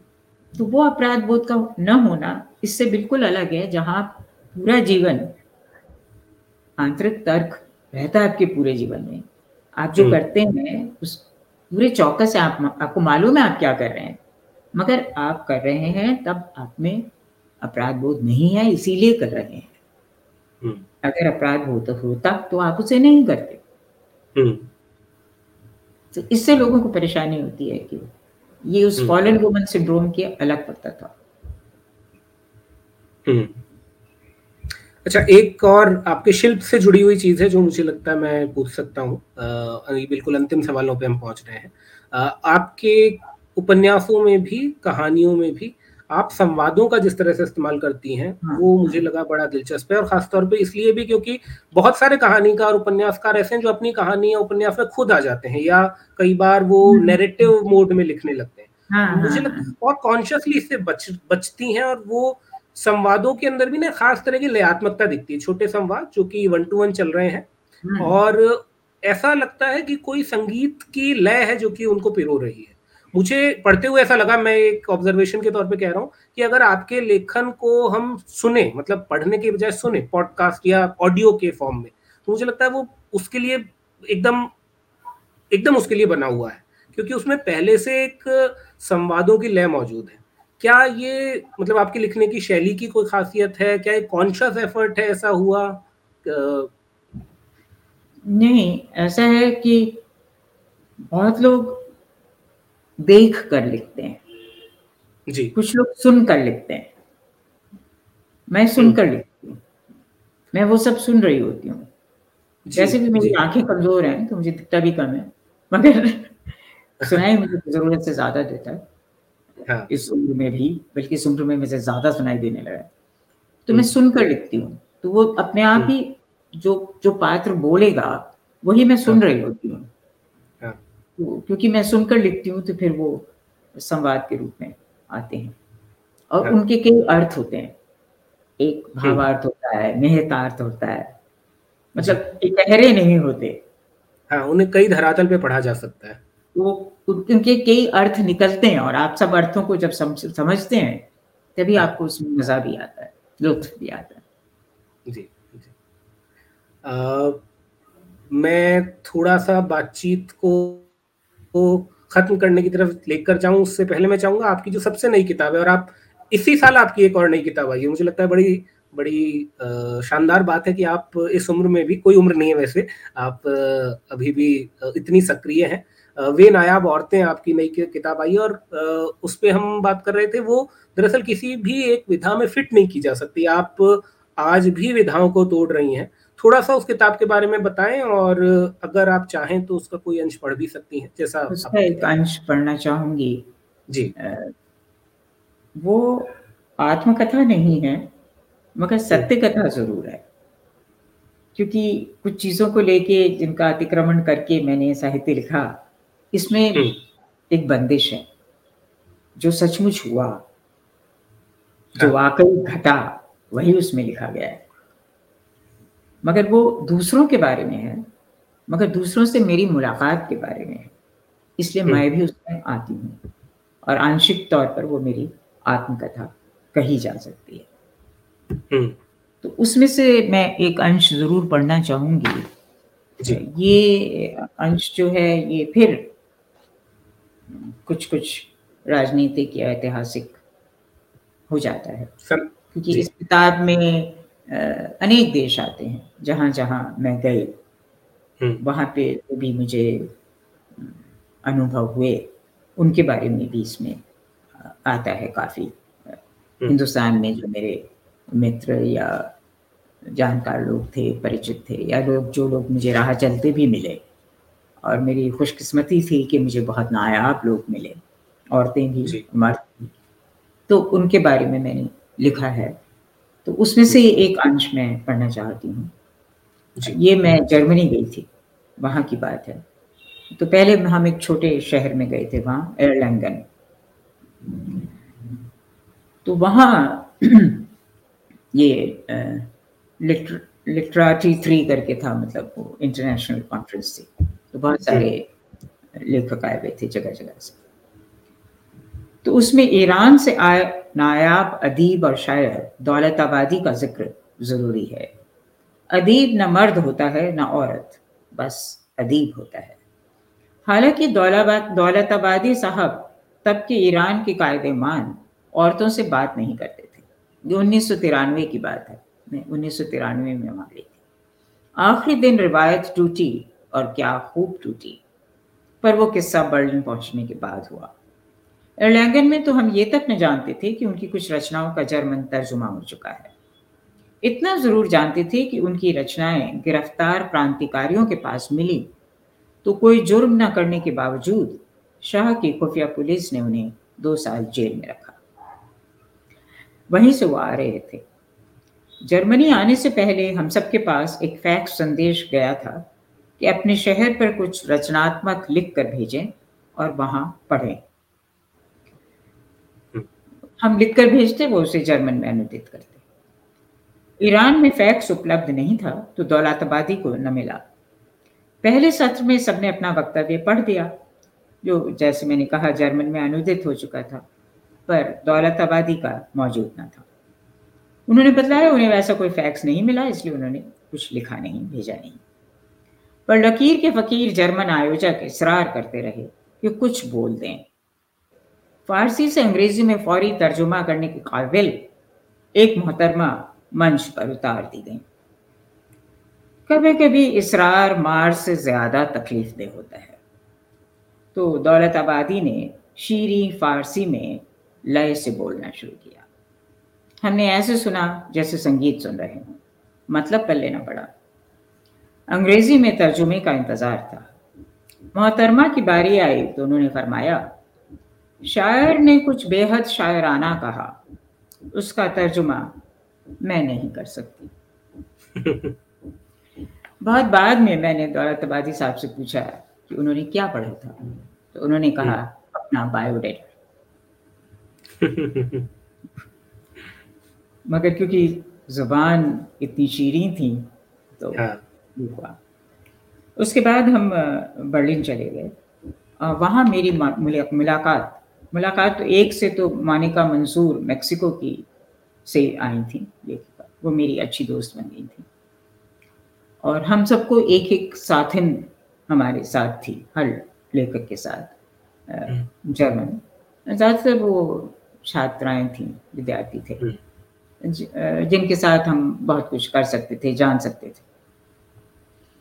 तो मोनिका के साथ जो साथिन थी उसका नाम भी मोनिका था। तो मानिका मंसूर थी वो मानिका हौस थी। हम्म। ये बहुत ही दिलचस्प है जो मैं सुनाने जा रही हूँ। दिलचस्प क्या बात हॉलनाक भी है। जर्मनी में द्वितीय विश्व युद्ध के बाद हॉलोकास्ट के लिए प्रायश्चित की प्रक्रिया में सैलानियों को भूतपूर्व कंसंट्रेशन कैंप का दौरा करवाना शामिल था। सैर करवाना कहना नहीं चाहती पर अंदाज वही था। हम मोबिट में ठहरे थे। वहाँ पर भी एक इमारत के तहखाने में कैंप हुआ करता था जहाँ पहली मंजिल पर आला रसोई घर था और दूसरे ऊपर नाजियों की शानदार पार्टियाँ चलती थी। हमें वहाँ ले जाया गया। दिमाग में बज रहा था कि सैलानियों को वहाँ ले जाने की क्या तुक थी कि मोनिका ने उसे शब्द दे दिए। हम्म। वहाँ काफ़ी अमेरिकन मौजूद थे। अमरीकनों से ज़्यादा आत्मतुष्ट या ढोंगी कौम मिलनी मुश्किल है। हम हिंदुस्तानी ही उनसे लोहा ले सकते हैं। तपाक से कई अमेरिकन कंठों ने कहा आज द जूस जूस से पूछो मैं ज्यू हूँ। मोनिका ने भर्राई पर कड़क आवाज़ में कहा तो सना का छा गया। मुझे भी पहली बार मालूम हुआ कि वो जू थी। वो बाहर निकल गई मैं भी पर कहानी का असल आयाम कुछ और था। जैसा मैंने कहा, सब लेखिकाओं, लेखकों के साथ एक साथिन थी। मानिका की साथिन का नाम भी मानिका था। वे दोनों काफ़ी अंतरंग दोस्त बन गई थी। पता नहीं आपस में क्या बतियाती रहती थी। मैं खुद को सरहद से बाहर मंडराते पाती तो रश्क होता। आखिर मोनिका मेरी दोस्त पहले थी। खैर, जर्मन रिवायत के मुताबिक आखिरी शाम समापन से पहले सर्वसम्मति से एक प्रस्ताव पारित होता था। होना था। ये वे दिन थे जब सैटेनिक वर्सेस लिखने को मुद्दा बना, ईरान की खुमैनी ने सलमान रुश्दी के खिलाफ फतवा जारी किया हुआ था, जिसमें हर सच्चे मुसलमान को उन्हें मौत की घाट उतारने का फरमान था। पूरी दुनिया डर डर कर थू थू कर रही थी।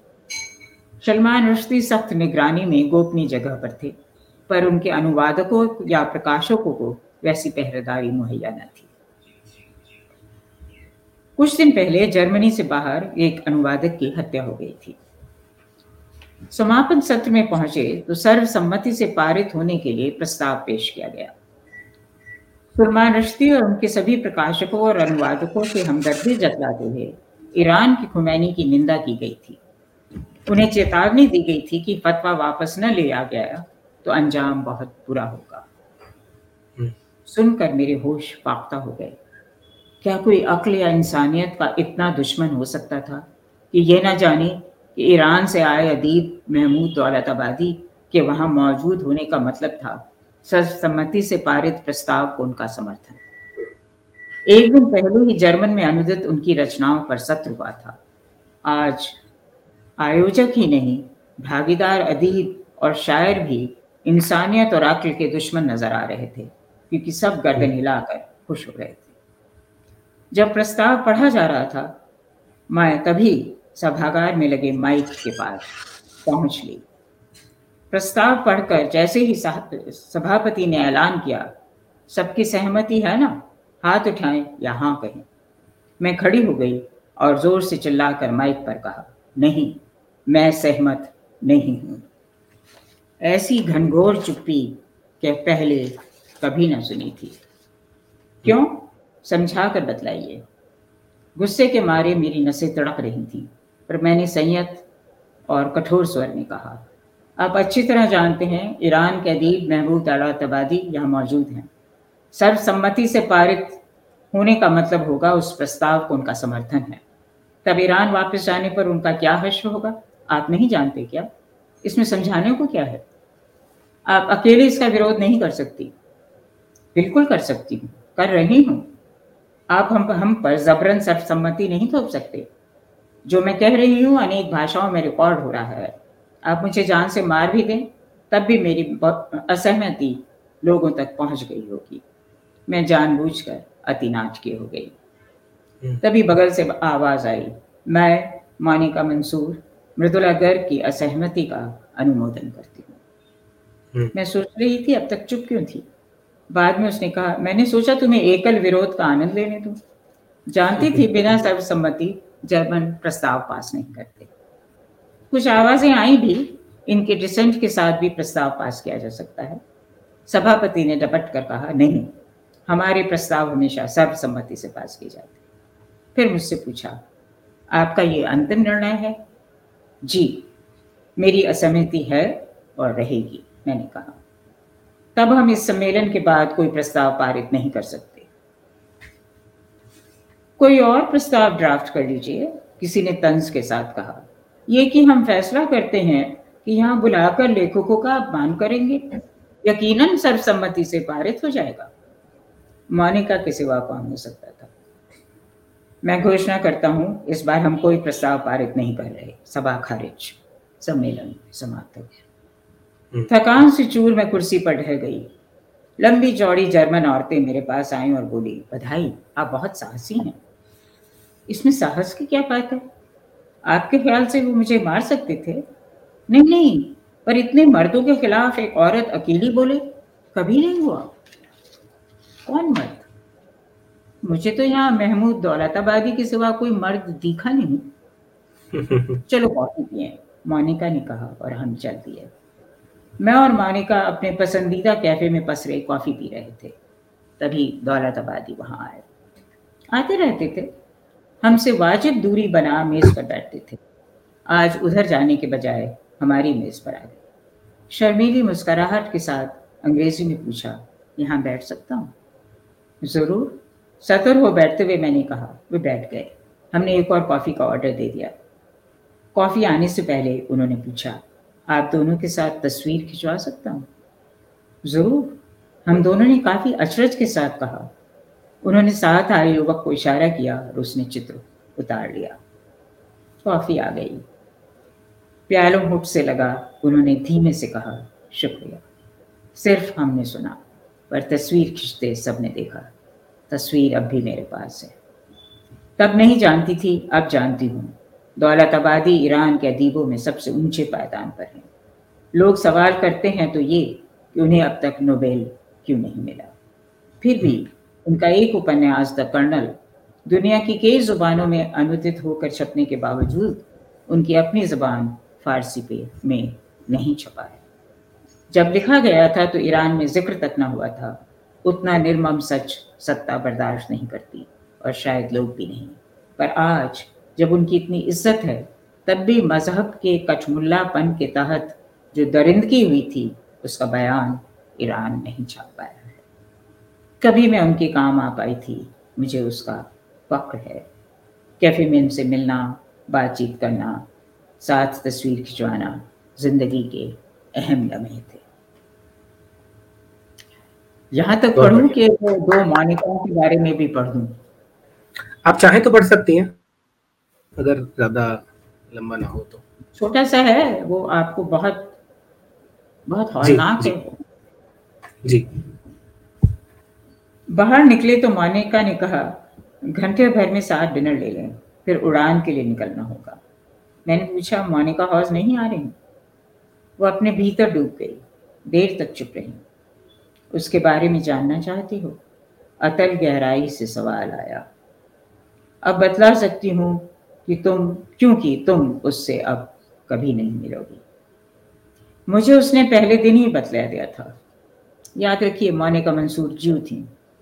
ये हम्म। मोनिका हौज हैं। मोनिका हौज ने पहले दिन ही बतला दिया था उसके पिता नाजी अफसर थे। दूसरों का दूसरों का हुक्म बजा लाने वाले नहीं काफ़ी ऊँचे पद पर। यह ऐसा राज था जिसकी उनके परिवार को में कोई कल्पना नहीं कर सकता था। जब उन पर युद्ध अपराधी की तरह मुकदमा चला, तब उनके असली नाम और काम का राज खुला। तब तक उन्हें कैंसर हो चुका था। मोनिका के बड़े जवान भाई ने सुनते ही खुदकुशी कर ली। माँ ने तलाक ले लिया। उनकी संगीन हालत और उम्र को देखते हुए उन्हें जेल से बरी कर दिया गया। अब मोनिका का फैसला लेना था। उन्हें मरने के लिए अकेला छोड़ दे। या मौत होने तक उनकी देखभाल करे। उसने दूसरा रास्ता चुना। पर वे कई वर्षों से जीते जा रहे थे। हम्म। और मानिका उनके साथ थी। मुझे उसे साथिन और सहेली की तरह कबूल करने में खुद से काफ़ी लंबी लड़ाई करनी पड़ी। उसे जब हम कंसंट्रेशन कैंप गए तो उसे साथ आने के लिए मना कर दिया था।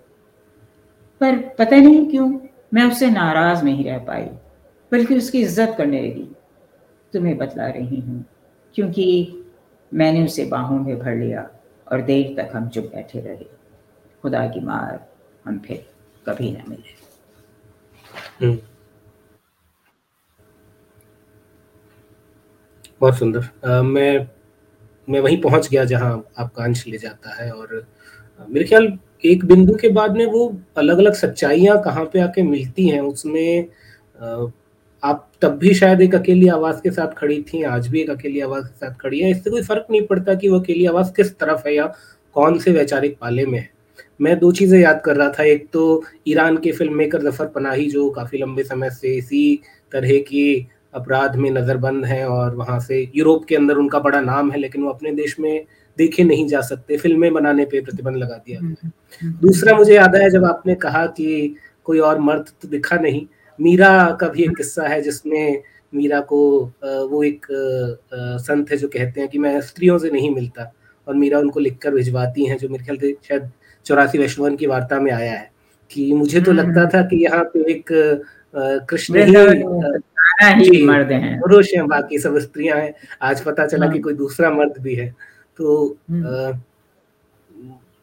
स्त्री का संघर्ष और वो बराबरी की लड़ाई, मुझे लगता है वो 500 साल पहले जो थी, वो आज भी उसी तरह से बनी हुई है, और वो सारे संघर्ष मिल जाते हैं। केवल स्त्री का संघर्ष क्यों है? वो सत्ता के खिलाफ संघर्ष भी है, वो अकेले पड़ जाने का संघर्ष भी है, वो आइडेंटिटीज इतनी तरह की आइडेंटिटीज हैं, वो जाति है, वो धर्म है, वो राष्ट्रीयता है, वो जेंडर है, वो आपकी तमाम तरह की पहचाने हैं। हम कहीं पे बहुसंख्यक हैं, कहीं पे अल्पसंख्यक हैं। और मुझे लगता है आज तो खैर मुझे लगता है कि हमारे यहाँ जाति भेद तो शाश्वत सनातन हमेशा से रहा है हम्म। और स्त्री भी एक जाति है मात्र हम्म। उन सब में और शायद उतनी शोषित नहीं है जितनी वो अन्य जाते हैं हम्म।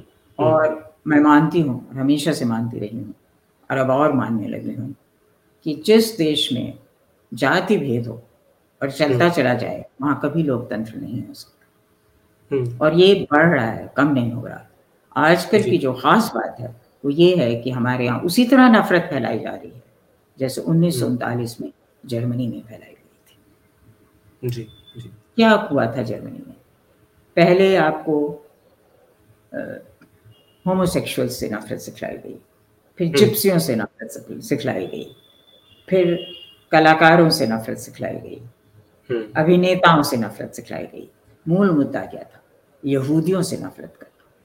इस कदर नफरत करना कि उनको इंसानी ना माना जाए उनको नेस नबूद कर दिया जाए और उनको ख़त्म करके जो ये आर्य थे जो अपने को आर्य कहते थे जो सुपर रेस थे उनके लिए जगह उन्हें जगह चाहिए थी। अपने बसने के लिए जगह चाहिए थी। उन्हें जगह कम पड़ रही थी। बहुत लोग कहते हैं कि हिंदुस्तान तो इतना बड़ा देश है यहाँ इतनी जगह है यहाँ ये नहीं हो सकता। मगर यहाँ इतनी आबादी भी तो है हम्म। आप उस आबादी में से कुछ को खत्म कर दें तो हम्म। बाकियों के पास रहने के लिए ज़्यादा जगह होगी हम्म। हमारे यहाँ ये तो हो ही चुका है कि नब्बे प्रतिशत लोगों के पास जो भी था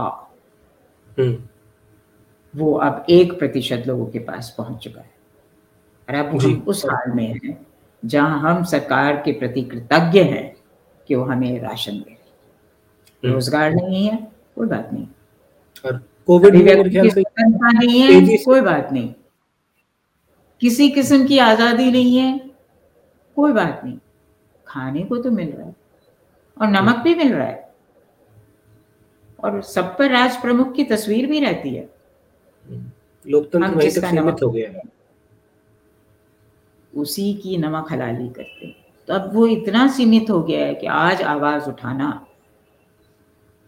एक बहुत ही छोटे माइनॉरिटी का काम हो गया। छोटी माइनॉरिटी का काम हो गया। और जातिवाद भी बढ़ रहा है नस्लवाद भी बढ़ रहा है धर्म के खिलाफ उन्माद भी बढ़ रहा है। ये सब कहाँ ले जा रहा है हमें? ये हम्म। सब कहाँ ले जाता है हमें? ये हम हम्म। देख चुके हैं। यही विभाजन के वक्त भी हुआ था। नफरत फैलाई गई थी और फिर वो नफरत का हिंसा हुआ। ये उन्नीस सौ चौरासी में भी हुआ था। नफरत हम्म। फैलाई गई थी और सिखों का नरसंहार हुआ था। तो उन्हीं लोगों ने किया जो उनके दोस्त थे। तो वो हम्म। जब नफरत एक ऐसी चीज़ है कि वो मोहब्बत से कहीं ज़्यादा उसमें दम होता है। हम्म। मोहब्बत आनी जानी चीज़ है। नफरत घेर लेती है आपको। और ईर्षा ये दो चीज़ें बहुत मुश्किल से जाती हैं। वो सदा रहती हैं। मोहब्बत यदा कदा होती है प्रेम यदा कदा होता है ईर्षा और नफरत सदा रहती है। तो इस नफरत को न होने फैलने देने का काम हम लोगों का है हाँ। अदीबों का है पत्रकारों का हाँ। है और आम जनता का भी है। मगर आम जनता को तो आपने इतना बेबस कर दिया है। मीडिया को आपने बेबस कर दिया है। हाँ। कार्टूनिस्ट को आपने बेबस कर दिया है। आप कार्टून नहीं बनाने देते आप हंसने नहीं देते लोगों को। तो मगर यही वो समय है जब हमारी जिसको हम क्रिएटिविटी कहते हैं रचनात्मकता कहते हैं जिसको हम अपने लेखन करने की क्षमता कहते हैं या हम जिसे प्रकाया प्रवेश करने की महारत कहते हैं उसका हम इस्तेमाल करें। और सिर्फ़ कहानियाँ लिख कर नहीं हम बोलें।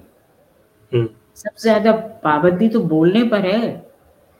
और कहानी में संवाद लिख लिया मैंने तो क्या हुआ? कुछ मतलब नहीं बचा उसका। मैं संवाद जनता से कर सकूँ तब उसका मतलब बनता है। अब वही मेरा सपना है कि हम्म। मेरे मुझे इतने उम्र तो थोड़ी सी और बख्श है खुदा कि मैं कुछ संवाद कर सकूँ। जी आ, मेरे ख्याल ऐसा लगता है कि निराशाजनक नोट है, पर आपने जो बात कही है, मैं उसमें बहुत ज़्यादा आशा देख रहा हूँ। और हम इन उम्मीदों पे खरा उतर पाए, जो आप उम्मीदें अपने आगे आने वाली पीढ़ी से कर रही हैं। मैं उम्मीद ही कर सकता हूँ, अभी तो मेरे ख्याल से इसके अलावा हमारे पास कुछ है नहीं, वो भी आपने ठीक कहा, वो टूट रही है धीरे धीरे लेकिन हम बोल पाए और उस उस जगह को बचा पाए, जहाँ पे हम एक दूसरे की बात सुन पाए। मेरे ख्याल से यही इस समय की सबसे बड़ी लड़ाई है एक लेखक से ज़्यादा एक नागरिक होने की लड़ाई है आपने ठीक कहा नागरिक होने की लड़ाई है इसलिए बहुत ज़रूरी है कि हम स्त्रियाँ और पुरुषों से लड़ना छोड़ दें जी वो बहुत छोटी लड़ाई है उसको छोड़ हाँ। दें और एकजुट। होकर हाँ। देश के लिए लड़े जी ये देश है देश मैं राष्ट्र की बात नहीं करती हूँ देश की बात करती हूँ हम्म, देश क्या हम्म। होता है देश एक भूगोल होता है एक इतिहास होता है उसका और एक संस्कृति होती है। संस्कृति को हम बदल सकते हैं भूगोल भी हम वहाँ से कहीं और चले जा सकते हैं। इतिहास को हम नहीं बदल सकते। जी। इतिहास वही रहता है हम सिर्फ़ भविष्य को बना सकते हैं। उस इतिहास से हम सिर्फ़ शिक्षा ले सकते हैं और भविष्य को गढ़ने की कोशिश कर सकते हैं। सिर्फ़ कोशिश कर सकते हैं मगर कोशिश करना भी बहुत बड़ी बात है। बिल्कुल। हम इतिहास से हथियार ढूँढने के बजाय इतिहास में हुई गलतियों को आ, से सबक ले पाए मुझे लगता है यही सबसे बड़ी चीज़ है जो आज देखनी चाहिए। आ, मैं इतिहास को पढ़ पाए वही बहुत बड़ी बात है। वही बहुत बड़ी बात बिल्कुल। आपको पता है ना आजकल अमेरिका की गई यूनिवर्सिटीज में इतिहास पढ़ाना बंद कर दिया है। हम्म। मतलब इतिहास वहाँ विषय ही नहीं है। और वहाँ हुआ है तो मुझे बहुत कल मैंने चॉम्स्की को सुना तब ये बात मुझे पता लगी। उसके बाद से मुझे बहुत ही भय हो रहा है यही कुछ हमारे यहाँ भी होने हाँ। एक इतिहासहीन समाज या इतिहासहीन समाज नायकहीन समाज उद्देश्यहीन समाज लक्ष्यहीन समाज जिस समाज की कोई उसूल नहीं है जिस समाज को किसी बात पर शर्म नहीं हम्म। ऐसा समाज न बनने दें। हम कॉल भरे एक दूसरे से। मिथिला जी, बहुत शुक्रिया। आपने बहुत ज़रूरी बातें कही और मुझे लगता है शायद कुछ लोग इन बातों को सुन के कुछ चीज़ें सोचेंगे, बदलेंगे तो मैं नहीं कह रहा, लेकिन सोचने पे भी मजबूर करें ये बातें तो मेरे ख्याल से बड़ी चीज़ होगी। नई धारा हाँ। परिवार की ओर से मैं आपका बहुत शुक्रिया करना चाहूँगा और मैं अपने आप को बहुत सम्मानित महसूस कर रहा हूँ आपने मुझे मौका दिया है बातचीत के लिए और मैं बहुत समृद्ध महसूस कर रहा हूँ अच्छे मुझे उकसाया बहुत सवाल ऐसे पूछे। इस पॉडकास्ट को सुनने के लिए बहुत बहुत धन्यवाद। हमें उम्मीद है कि ये बातचीत आपको ज़रूर पसंद आई होगी। आप संवाद के सभी पुराने और नए एपिसोड्स यूट्यूब पर देख सकते हैं। इसकी जानकारी पॉडकास्ट के डिस्क्रिप्शन में उपलब्ध है। जल्द ही आपसे फिर मुलाकात होगी। नमस्कार।